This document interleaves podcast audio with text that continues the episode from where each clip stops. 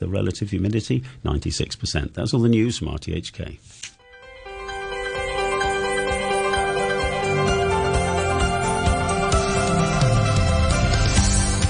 Good morning and welcome to Backchat. I'm Janice Wong and your guest presenter is Paul Zimmerman. Good morning, Paul. Morning, Janice. On today's program, we're talking about Japan's plan to release radioactive wastewater into the sea this year, something its neighbors, including Hong Kong, strongly oppose. The contaminated water was used to cool nuclear reactors damaged by the earthquake and tsunami that hit the Fukushima plant back in 2011.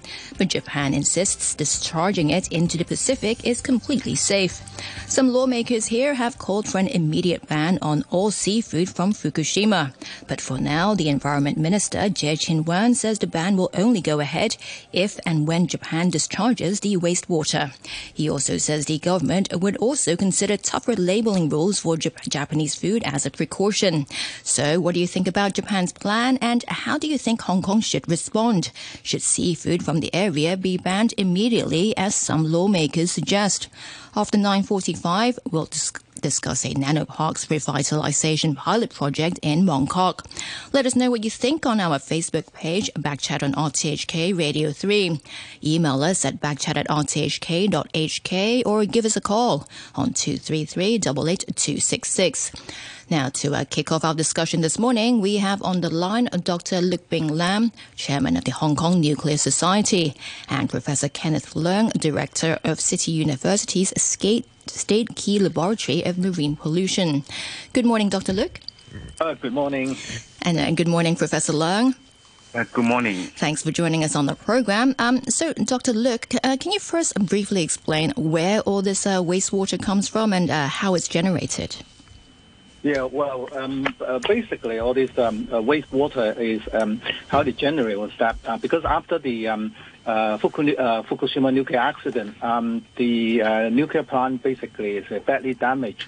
So, and actually, because the plant is actually near the sea, and then at the back there's a mountain. So all the water from the mountain actually run down the hill, and then sip through the reactor, and then by going through the reactor, they actually bring out some of the radioactive material, and also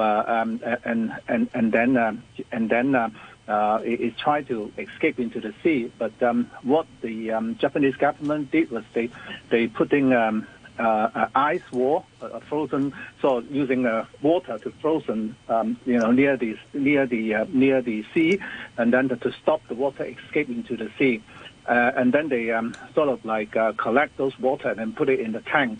So those water is actually highly radioactive because it's full of these radioactive elements. I mean, probably more than 62 different radioactive elements, plus the one talked about a lot is the tritium.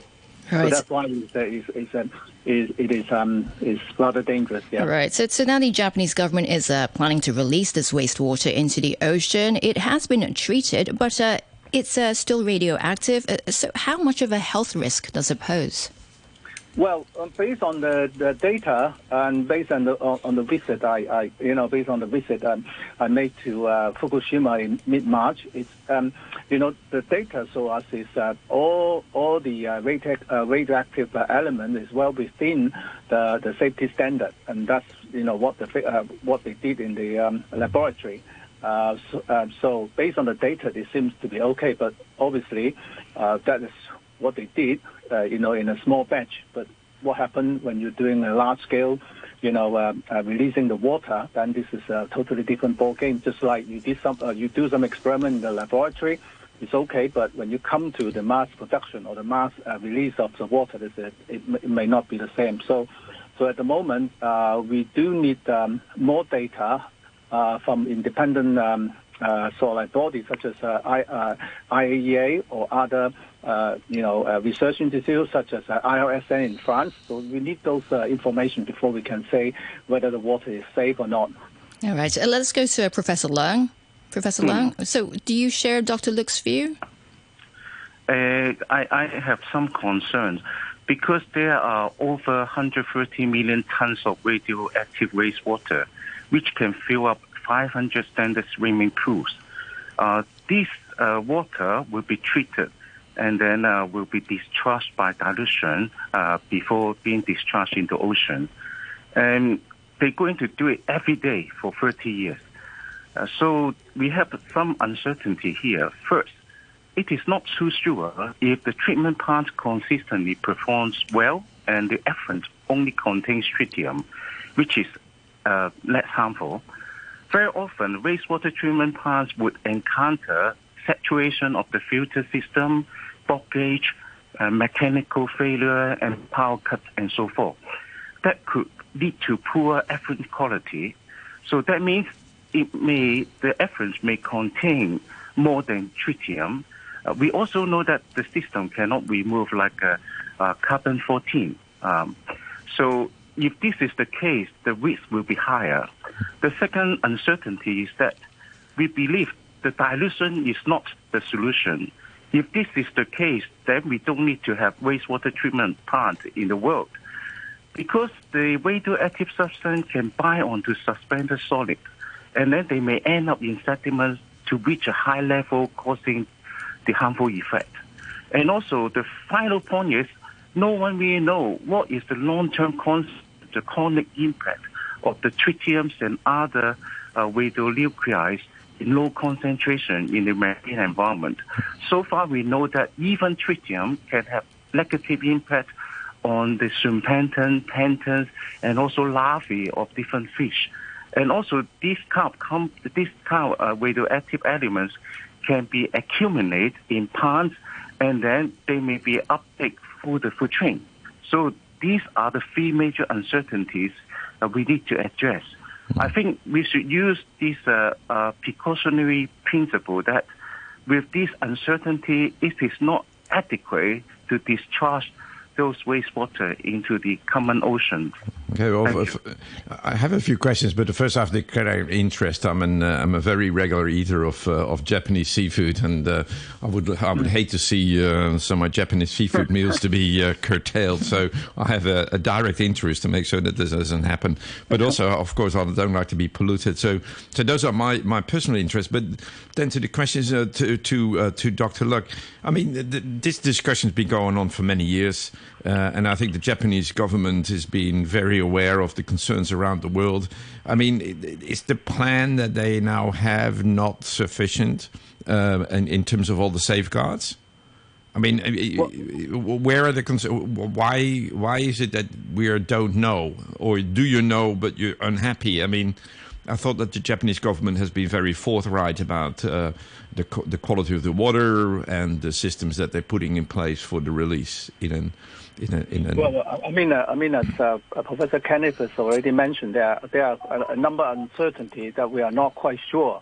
You know, what would be the long-term effect of releasing such a large amount of, even if it's filtered, as Professor Kenneth already mentioned, there's no 100%. There's no such thing as a 100% filter. So there's always a minute. Sure, but that's life. I mean, we're dealing with life here. It's, what is the risk? I mean, we have background nuclear pollution in our oceans. I mean, there is a background presence of these elements in the water. I mean, to what extent are we talking about a significant increase? Well, The big problem now is, you know, in the ocean, although we do have, some kind of like a radioactive material in the sea, but not as large as this quantity. You're talking about, a nuclear accident. It's unlike, the water released from operating nuclear power plant, which is, tightly controlled. But now we have so many, radioactive materials, 62 of them, at least. And yes, if they can be filtered properly, then obviously that will help. Within the safe limit, then obviously that should be okay. But again, the problem is as I mentioned, you do it in the lab, and when you come to the large scale release, whether they can stick to the plan or the efficiency as in the lab, that's one of the issues. We should be careful. Yeah. All right. So So I'm not saying that we need to, taking a long-term ban on the seafood, from Japan, because when I went there, I see that the local resident in Fukushima, both the fishermen and the farmer, they are taking a great effort to ensure food safety. For example, when I went to the fish market, and I see that inside the fish market, they actually have a test lab, and they're actually taking sample, from the fish. And they catch on the day, and then they take sample of that, and then they do the measurement, and then they send to another lab locally inside Fukushima prefecture, and they have so many gamma spectrometer. This I've never seen it before. Over 20, 30 of the gamma spectrometers in the lab, and they employ so many retarded people to chop up the meat, chop up the fish, chop up the vegetable, and they put it, and they do a very thorough testing. And then also, that's not enough. They even send some sample to another test lab in Tokyo.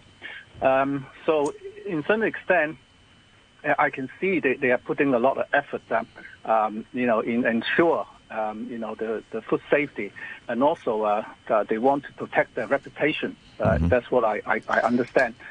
So I know they are doing a lot in Japan, in Fukushima. All right. But as I say, when you are doing a test in the lab, that's very good. The result is very good. But when you come to a large-scale release, as Professor Kenneth already mentioned, how can you ensure the filter is not being cocked up, or how can you ensure the filter is effective? How are you going to do the monitoring and ensure the plant is working effectively? Right. So all right, Professor Leung. This is a whole lot of things that we need to, ensure. All right, let's go to Professor Leung. After listening to Dr. Luk, I mean, he's talking about how Japan is putting a lot of care into the food safety area. So, do you think it's really it's necessary to ban Japanese seafood imports immediately, as suggested by some lawmakers here, or should we wait until the wastewater is discharged as planned by the government? So I would like to assure the citizens in Hong Kong that the contamination situation has been improved a lot since March 2011. During that first few years, the contamination really, really bad. But now the situation has been improved. During the outbreak in 2011, our government used a risk-based approach. Initially, there was a ban of the food import from the Fukushima and the adjacent 4 provinces together. So then after a few years later, the situation improved. Then the food being allowed to import with the certification of safe in the nuclear level. Radioactive level. So then that was impacted, has been impacted for the past many years now. So then the government already measured sub-sample, randomly sample of the food from Japan, and among the 780,000 samples, none of them really exceed the safety limit. So what does it mean? We do have a good system in terms of risk-based approach. So I think the government will set up this process, because nothing changed since the last many years. So the only changing agent is the discharge of this wastewater in coming up.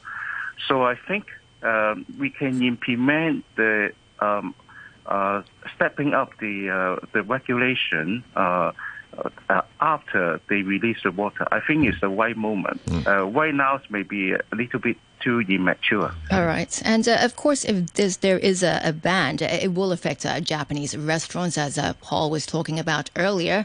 But how big will the impact be? Let's find out from Dennis Wu, the chairman of the Hong Kong Japanese Food and Cuisine Association, who is now on the line. Good morning, Mr. Wu. Good morning. Thanks for joining us on the program. So what's the view of members of your association on the possible seafood ban from Fukushima? Well, first of all, we have been complying with the government. We know the government has been taking samples of various Japanese food from Japan. So we know the food that are coming into Hong Kong are safe for consumption. We are more worried about false claims or harmful rumors that are going on right now that would destroy the image of the Japanese food that are going on in Hong Kong. How many people are employed in the business, in the Japanese food and cuisine businesses in Hong Kong? And then a lot of people employed? I'm sorry, I don't have the exact numbers, but I think there are more than 2,000 Japanese restaurants in Hong Kong. Of course, they all use some varieties of Japanese the food from Japan. Right. And you mentioned you're more worried about the rumors that are going on. But what about the actual impact? I mean, if there is a seafood ban, how much, are people concerned? I mean, in your association? Yes, of course, we are concerned about that. But the fact is, since the Fukushima nuclear plant incident in 2011, many foods from not only from Fukushima but prefectures surrounding Fukushima has already been banned or are very strictly controlled by the Hong Kong government. So since the incident, there hasn't been much food imported from area surrounding Fukushima. So. Even if today they ban or they put more strict strategy or strict rules on those prefectures, the impact will from supply point of view, the impact will be minimal. And how do you know that? I mean, a fish is a fish. I mean, is there a sticker on it that says where they're from? I mean, how do you know that these measures are really controlling the fish that come in here? Well, since the incident, the government has been checking all products coming into Hong Kong from Japan, especially seafood products. And they have already put in some stronger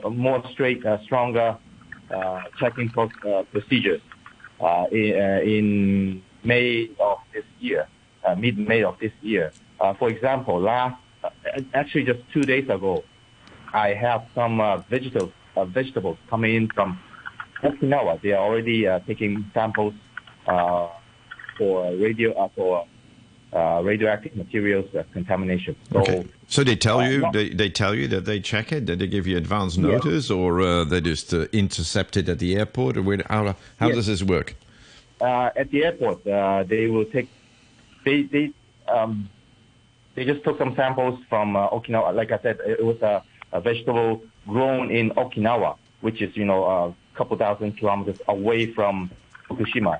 But they are checking not just seafood products, but anything related to Japan. They are already doing some checking. Right. And, you mentioned that inspections have already been carried out. I mean, it's ongoing. And, just this week, the government said it will step up inspection of food, but the process can take up to 2 weeks because of the detail actually involved. And it may affect the freshness of food. Is that something you're worried about? I mean, would it affect business? Yes, that is a problem for us because, the raw fish... how we operate right now is the restaurants will order will place order after they close the store. For example, like 11 o'clock in the evening, and then the order will be placed to Japan, and they'll flow in the very next day. And usually they will just go through customs and then some checking, and then they'll deliver to the restaurant the very next day. Which means after placing order, since we had fish from Japan before, but now, yes, like you said, because the government is checking off checking the radioactive materials, which would take, yes, at least a week or 10 days. So definitely the fresh fish from Japan will have a huge impact, and maybe we'll have to find some replacements from other than Japan. Well, I'm a little bit confused here. I mean, I'm sure that the fish is not laying there for 2 weeks waiting for the result. The government is taking samples and the fish continues to flow to the restaurants, and only if there's a problem then the government will start inspecting more of the fish that comes in, isn't it? I mean, it's not that they let the fish sit there for 2 weeks while they do their test. Oh, yes. Right now it is. If you import some raw fish, then the government will take some samples. And we cannot release the products until the government say it's safe for human consumption, and then we can. So, but we're sampling. I mean, we're letting 90% or 89% in, so that seems to be a bit of a silly system then. Yeah. Yes. For example, for tuna, most raw fish coming to Hong Kong are tuna and salmon. They are frozen. So those are still okay. But some raw fish really got affected by this the checking process. Yeah, okay. All right. Professor Leung, you're also the chairman of the Advisory Council on Food and Environmental Hygiene. Do you have any suggestions? Is there any way around this, or do imported seafood have to wait that long? I think, I guess we will take this risk-based approach. Right now, the government plan to not just measure gamma, but also beta and alpha radioactivities. This will take more time. However, if we do these measurements for a period and then showing that beta and alpha may not be the issue, then we will go back to this fast detection just on the gamma. Then that will save time. What I mean, we need to have evidence to support our next move. So I think what the governments want to do to make sure that the food coming from Japan are safe to our citizens. Sure. And also I want to assure everyone that Japan is the last country. For example, in the southern part of Japan, the water are safe, and then the seafoods are safe, and also applied to Hokkaido. Those seafood still can come into Hong Kong after this random sampling process. I think we still have plenty of choice of seafoods, not just in Japan, but also from other countries. All right, that's good news for Paul, I guess. And let's go to Mr. Wu. Mr. Wu, we've got a bit more time before the news summary that's coming up soon. Now, apart from the possible seafood import ban and the stepped-up inspections, officials also said they would consider tougher labeling rules for Japanese food as a precaution. Mr. Wu, are you familiar with the labeling of Japanese food products right now? Can you tell which prefecture a Japanese food product comes from the label? I'm not sure about what you're talking about, the label. The label, the food labeling on a Japanese food product. Can you tell which prefecture it actually comes from? From the food label. Yeah. Yes. They all have to show. Actually, right now it only shows the country on the label. But when we import, we have to show. Yeah. Sorry. So the government will know, but from the label it doesn't say which prefecture or where this product is produced. All right, Mr. Wu, I'm afraid we have to take a news break now. Thanks again for joining us this morning. That's Dennis Wu, the chairman of the Hong Kong Japanese Food and Cuisine Association. And Dr. Luk and Professor Leung will continue our discussion after the news, when we will be joined by Tokyo-based journalist and author William Pesek. Now, if you want to share your views on today's topics, you can leave a message on our Facebook page, Backchat on RTHK Radio 3. Email us at backchat@rthk.hk or give us a call on 2 533-88266. And here's a quick look at the weather. Mainly cloudy with occasional showers and squally thunderstorms. Showers will be heavy at times. The top temperature today will be around 30 degrees. Winds will be light, and right now it's 27 degrees. Relative humidity 92%. It's now 9:30 with a news summary. Here's Barry O'Rourke. The Prince of Wales Hospital says a premature newborn has died after healthcare, after an equipment blunder meant the baby did not receive the drugs it required. The infant, born on Monday after less than 28 weeks of gestation, was put on a ventilator in intensive care and infusion. A legal scholar says accusations of copying against a national security judge underline the need for authorities to offer more guidance on avoiding claims of bias. Simon Young of the University of Hong Kong made the comments after High Court Judge Wilson Chan faced accusations of making extensive use of the words submitted by one party. And the Hong Kong Monetary Authority has followed the US Central Bank in leaving rates unchanged for the first time in more than a year. But the chairman of the Federal Reserve, Jerome Powell, said the US decision was a pause and not an end to its policy of raising interest rates to try to curb inflation. And we'll have more news at 10 o'clock. Wow, you look so good, darling. Really? You don't smell like cigarettes anymore. The doctor said my blood pressure has improved too. Friends said I play basketball better after quitting. I knew you could do it, dear.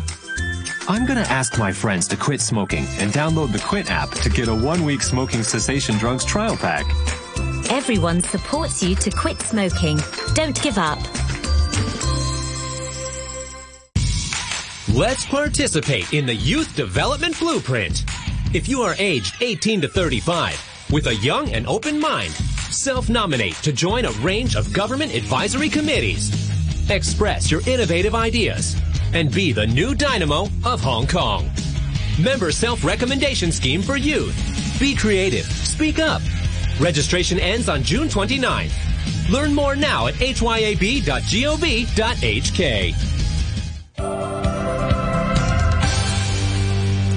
Welcome back. This is Backchat on a Thursday morning with Paul Zimmerman and me, Janice Wong. Still with us on the program is Dr. Luk Bing Lam, Chairman of the Hong Kong Nuclear Society, and Professor Kenneth Leung, Director of City University's State Key Laboratory of Marine Pollution.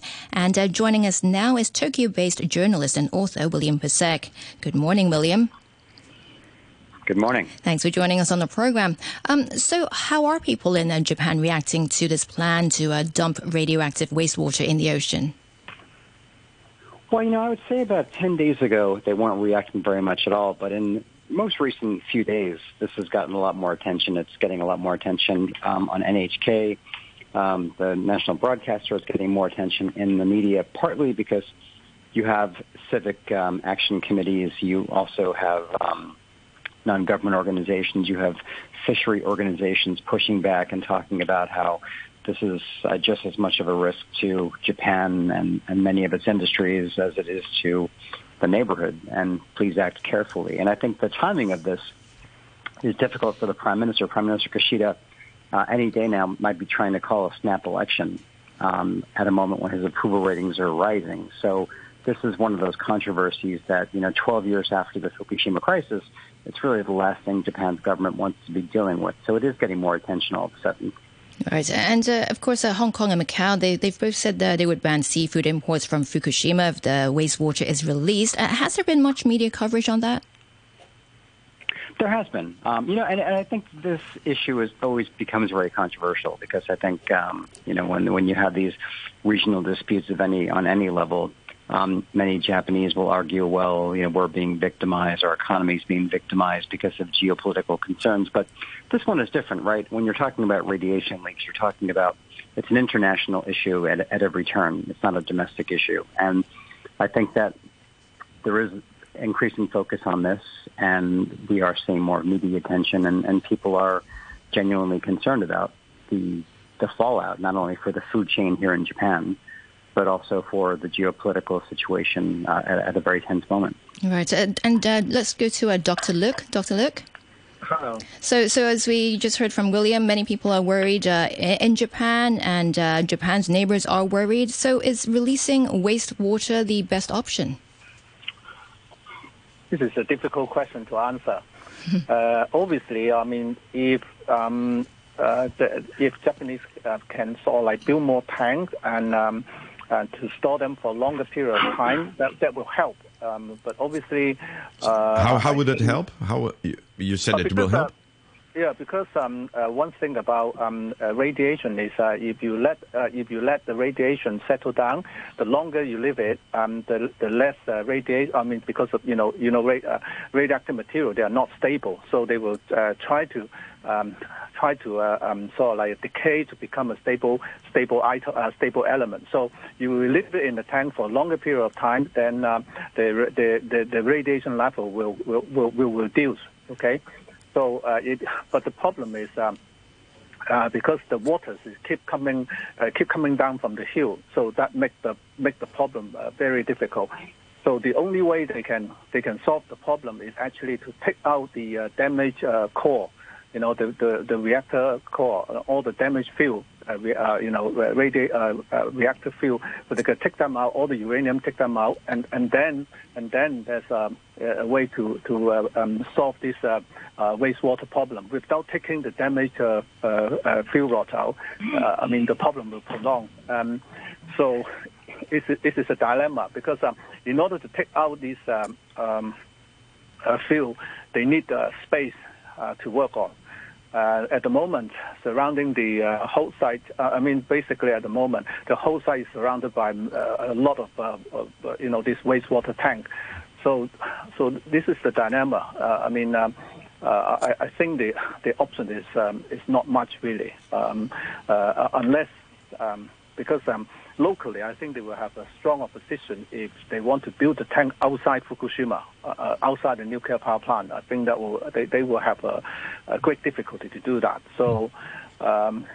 So I think the Japanese government had little option but to release the water, I think. Mm. Right. And William, was that something that's been discussed by the Japanese government? I mean, keep storing the radioactive wastewater for longer? Yes, I mean, it certainly is among the options. There have been a variety of options that Japan's been kicking around for 12 years now. I think one of the most interesting parts of this is that, you know, I was here in 2011, in the darkest days of the Fukushima meltdown. And if you told any of us then, 12 years later, we would still be grappling with this problem, still trying to figure out ways to dispose of this, you know, this contaminated water. I think a lot of us would have not believed you. So It is interesting that we're still dealing with it all these years later. And I think that this issue gets very complicated because, basically TEPCO, which is the company that, you know, was administering the Fukushima site, the nuclear power plants, the Daiichi power plants. It's a company that doesn't engender great public trust, and I think that's part of the problem too. I think 12 years on, if the government were more actively involved and regulators were more actively involved in this, what they call a controlled, basically discharge of water, I think people might feel a bit better about it. No one really trusts TEPCO. And I think it's a problem for the government at a moment because you do have these perceptions around the world that Japan is doing something that's risky. And the fact that TEPCO is still testing out the equipment to discharge this nuclear contaminated water into the Pacific, it's still, in a sense, it's still trying to figure out if this technology it's going to use is going to work. That doesn't engender confidence either. Well, so it's a very complicated issue for the Japanese. I think the most concerning here, for me, sitting on the other side of the line, is the fact that we continue to have new contamination. We continue to increase the amount of water that is contaminated because we haven't stopped the contamination yet. Yes, exactly. I mean, it's still, and I think what we have to remember is that Fukushima it's a live issue. It's a live problem. It isn't as if we're only dealing with the legacy of mistakes made, 10, 15, 20 years ago, but we're still dealing with a compounding mistake, a compounding error as we speak. And there is a question about the extent to which TEPCO and Japanese nuclear regulators are in a position to deal with these mistakes and these compounding problems.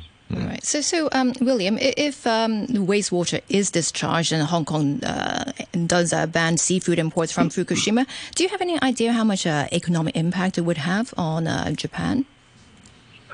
Well, I mean, we're not talking about tens of billions of dollars, but we are talking about some economic impact, and we're talking about economic impact in a very politically powerful industry. I mean, fisheries should, traditionally for the ruling Liberal Democratic Party, they're a very, very powerful vote within the coalition government, and anything that hurts their interests is going to reverberate through the political system at a moment when Prime Minister Kishida is talking about calling for a snap election.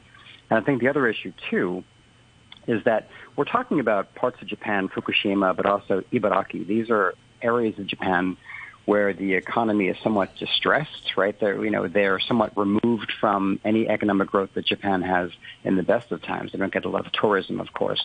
And so anything that compounds the economic problems in rural Japan and anything that affects farmers and fisheries is going to have political repercussions here in Tokyo.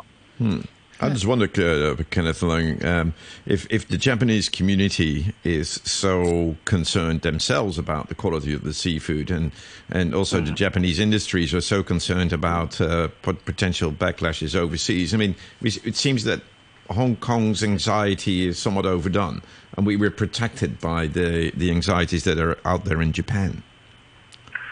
So I think if the treatment of the wastewater really effective, then the effluent only contains tritium, which is less harmful.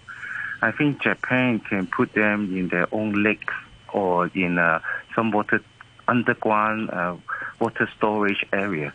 I think this can be done. For example, they just need space to hold this 500 swimming pool volume. I mean, in Hong Kong, we have 100 this type of swimming pool already, although we are a very tiny city. But in whole Japan, they can cater such kind of water storage facility because tritium half-life only is 12 years. After the 12 years, the water can be used. So if they contain this problem within Japan, I think this will make everyone happy, and then there will not have such a backfire to affecting their economy. So I think this may be more adequate direction they should consider. Although there will be some investment in the infrastructure, sure. But that may be well spent money. William, is that reasonable? It certainly sounds reasonable, but I think that in many cases the government here and TEPCO certainly, I think they want to seem like they're acting. They want to seem like they're making progress. And I think that's why you're seeing the urgency to test out this new equipment to discharge the nuclear contaminated water. But, I mean, it's a fair point. There probably is an argument that Japan, that TEPCO, Japan, Fukushima, could allow this water to age a bit more and perhaps to make the process safer. Look, clearly you can hear from what I'm saying here. I'm an economics writer. I'm a political writer, so I'm not a scientist. But I do think that there is urgency here on the ground to appear to be acting 12 years after the events of Fukushima. We can debate whether or not that's the right thing to do, but I think things are in motion at the moment, and you will see this discharge in the days and weeks ahead. It will happen. All right. And Professor Leung, I just want to go back to you. You're talking about how Japan can maybe release the wastewater in their own lakes. I just want to talk about the situation in France. I mean, they've been releasing tritium for a long time into the sea, and it's been okay, right, so far? I think the situation is different because those only for the regular maintenance purpose, they will not discharge every day. It's more one-off per year event. It's very different from the current situation. The Japanese going to discharge this treated wastewater every day for 30 years. Sure, but it's a slow release, isn't it? I mean, it's not like an instant, open up the gates and let it all flow. I mean, it's a slow release. I mean, we can't discuss about the speed of release or the length, the duration for the period. But we have to consider the total amount of tritium and other radioactive contaminants altogether. And in terms of the absolute loading, that would be unprecedented in compare with those operating plant in a good condition. But if we don't do it, if we don't move the water, then we can't fix the continuous leaking that is taking place. So, I mean, rock and a hard ball, isn't it? Yes, I think we shouldn't limit to the current technology. I think in the 30 years down the line, there will be more innovation, more better solution, cheaper solution to deal with the problem. Sure, but then we have 30 years more of contaminated water because there's water continues to be contaminated.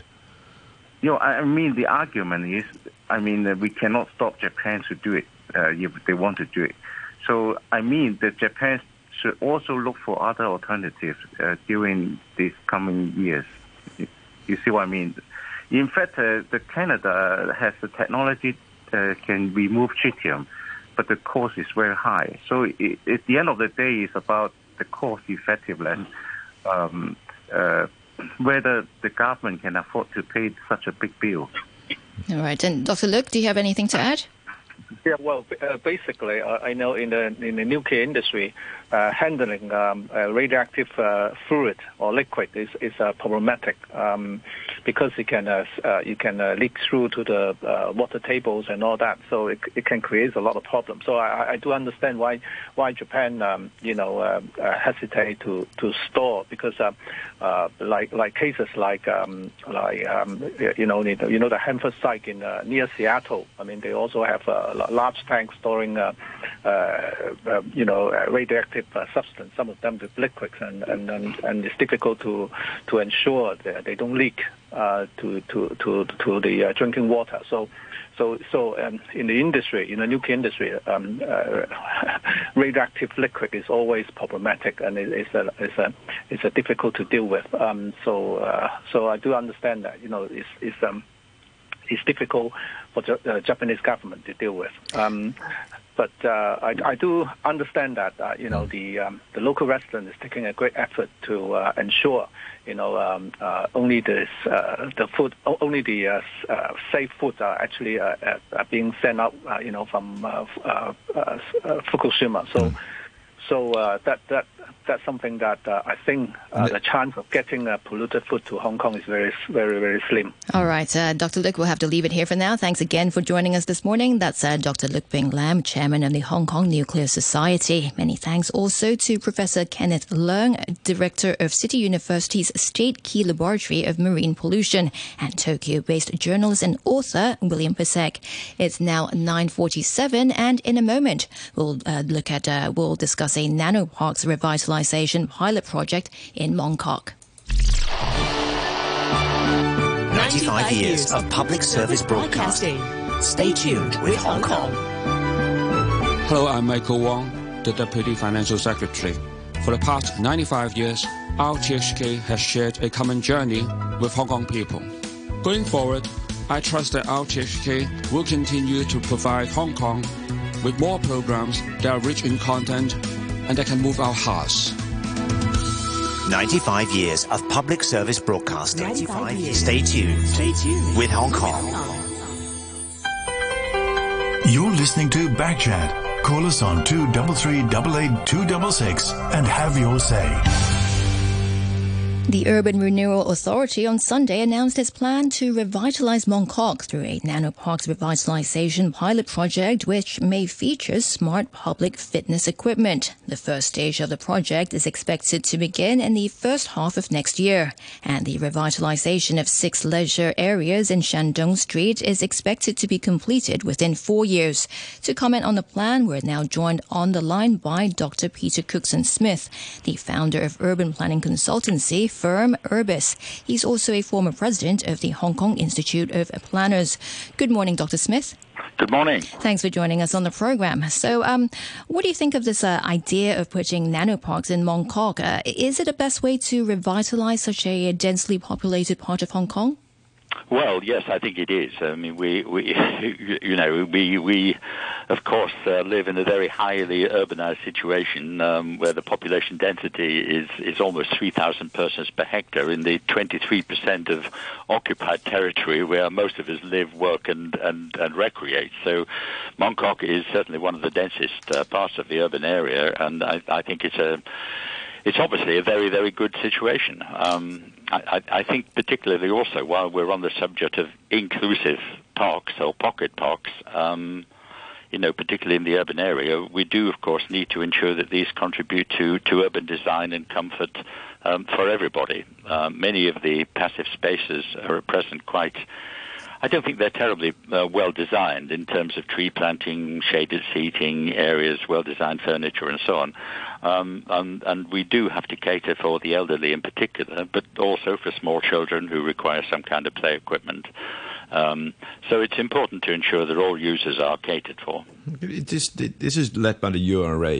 Are these nano parks temporary, pending the redevelopment of the larger areas? I mean, our building's going to be taken out, and then nano park is going to be put in for several years, and then we're going to redevelop the larger area?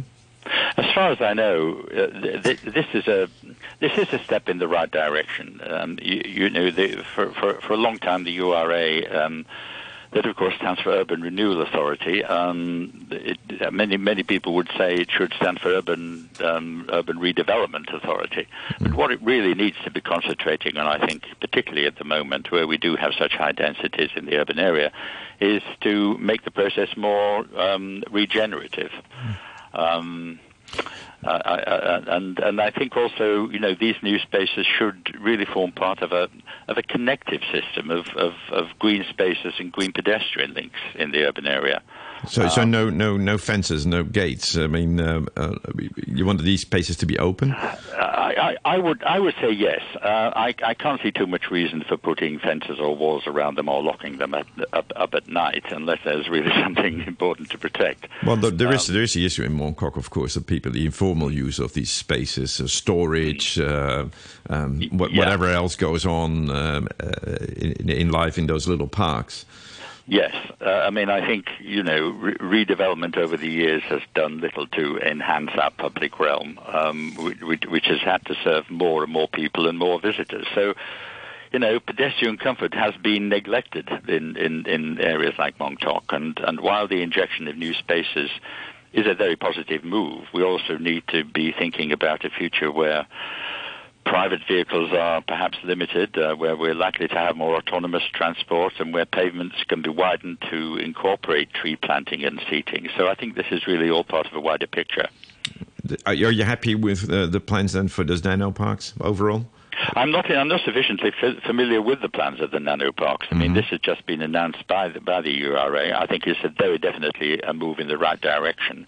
And of course, it also comes at a time when we've had another announcement about 54 inclusive nano parks related to pets, a reflection of the fact that there are now 221,000 pet dogs in the city. Actually around 3% of the number of residents in the city. So clearly we do have to think inclusively. But this focus on these equipment and these exercise equipment, is there a risk we're going to overdo them instead of keeping them simple? We do see, areas of equipment, even in the fringe of country parks, around the peak walkways and things like that. I think from my own observation, they are really quite well used by a variety of people, both old and young. So I don't have any problems with that. I mean, clearly we have to look at these in terms of design. We have to ensure that they're sufficiently protective at ground level in case people fall off high bars and things like that. But by and large, I think they're quite well usable. And what would be the priority for these spaces? I mean, is it seating and shading and water supplies where people can have a drink of water? Well, yes, and as I've just said too, you know, it's also a reflection of the fact that you know, we have 52 pet gardens and 116 inclusive pet parks out of some 1,600 parks and gardens in the city. So you know, we do have to cater for more and more for pets. And, you know, I suspect that many dog owners will say that, you know, there are still restrictions on pets and control of these. You know, I think this is all part and parcel of the bigger picture. Pet owners are restricted in traveling on trains or franchise buses with their dogs. And I think the only animals that are allowed to be carried on buses are guide dogs, for example. So, again, I think we're talking really about spaces being used far more inclusively by various people and their pets. Well, good to hear you're pro-pet. So who's going to manage these spaces? Are we talking about LCSD or the URA or the Home Affairs Department? Who's going to be? Undoubtedly. I mean, I don't really think. I mean, I walk past most days in mid-levels to a really quite a nice open space. It's full of play equipment. It has sufficient seating. It's not terribly exciting. It's poorly planted. And I think maybe we have to get beyond this, you know, approach of making things simply easy to maintain, very simple. You know, I go to China quite regularly, and I look at some of the new spaces in Chinese cities, and they are really excellent in terms of the materials they use, the comfort of seating arrangements. And we have to say that, you know, in practice, a lot of these new nano spaces will be used by elderly people, and they don't just go and sit and stare into space. They go with friends and colleagues. Sometimes they play chess. So, you know, the relationship of furniture and everything else needs to be carefully addressed, I think. I don't really think maintenance needs to be a problem. Is there a good opportunity here for getting students involved, calling for competitions of idea competitions for each of these parks spaces, and then get the community involved in looking at the design ideas? I mean, is there a process identified to make this exciting? Yes, perhaps through district boards. I do believe that there should be community consultation at all levels, and it's always good to bring in students. We're at the moment operating on an idea to get 3 universities involved in proposals for parts of the harbour front too. So, you know, that would include interesting spaces and destinations for visitors and tourists. And I think, you know, we do have to, you know, really think forward. Pedestrian comfort has been neglected, you know, whereas the injection of new spaces is a positive mood, we do need to be thinking about the future, and we have, you know, many other situations. Barcelona is an excellent example. In the 1980s, when they were coming out of rather dark times, one of the regenerative aspects of the city was the injection of about 100 spaces, and, you know, along with pavement widening and so on and so forth. So pedestrian comfort and usability in the city is something that's been addressed elsewhere, and it's probably time we looked at this rather closely. And New York City has done that too, isn't it? Yes, taking away road spaces and making them public space. Public spaces by closing highways or widening pedestrian avenues. I think one other thing that could be done in Mong Kok, again, walking around, you see very narrow spaces, maybe only 6 feet wide sometimes between the older blocks. Every single one that I notice are really neglected. They're dirty, they're drab, they have nothing happening at ground level at all because they face onto service spaces. But, I mean, these could be revitalized. The Kwun Tong area office has done a good job in decorating some of the older. More cleaning up the back alleys between old flatted factory buildings, and they're beautifully done. They've been painted up by artists, invited people to come along, and they are now really quite widely used. But they had the office there. They had the energizing Kowloon. Energising Kowloon, that's right. That's right. And so the question then for Mongkok is, do we get an energising Mongkok office that is going to look after this? I think it would be an excellent idea. In fact, I think every district should have an energising. I mean, I know your work down in Hong Kong Island South, and you know all these are really good initiatives. They make the city more livable, more workable, more enjoyable. And I think it's high time we really looked at all of these aspects, simply as part of a betterment of the city initiative. That's a good one to end on. Yes, all right. So, Dr. Smith, Peter. We'll have to leave it here for now. And thanks again for joining us this morning. That's Dr. Peter Cookson-Smith, the founder of urban planning consultancy firm Urbis. Many thanks also to you who commented or emailed us today, and to our guest presenter Paul Zimmerman and producer Raphael. Andrew Work and Kaha will be back with another edition of Backchat tomorrow.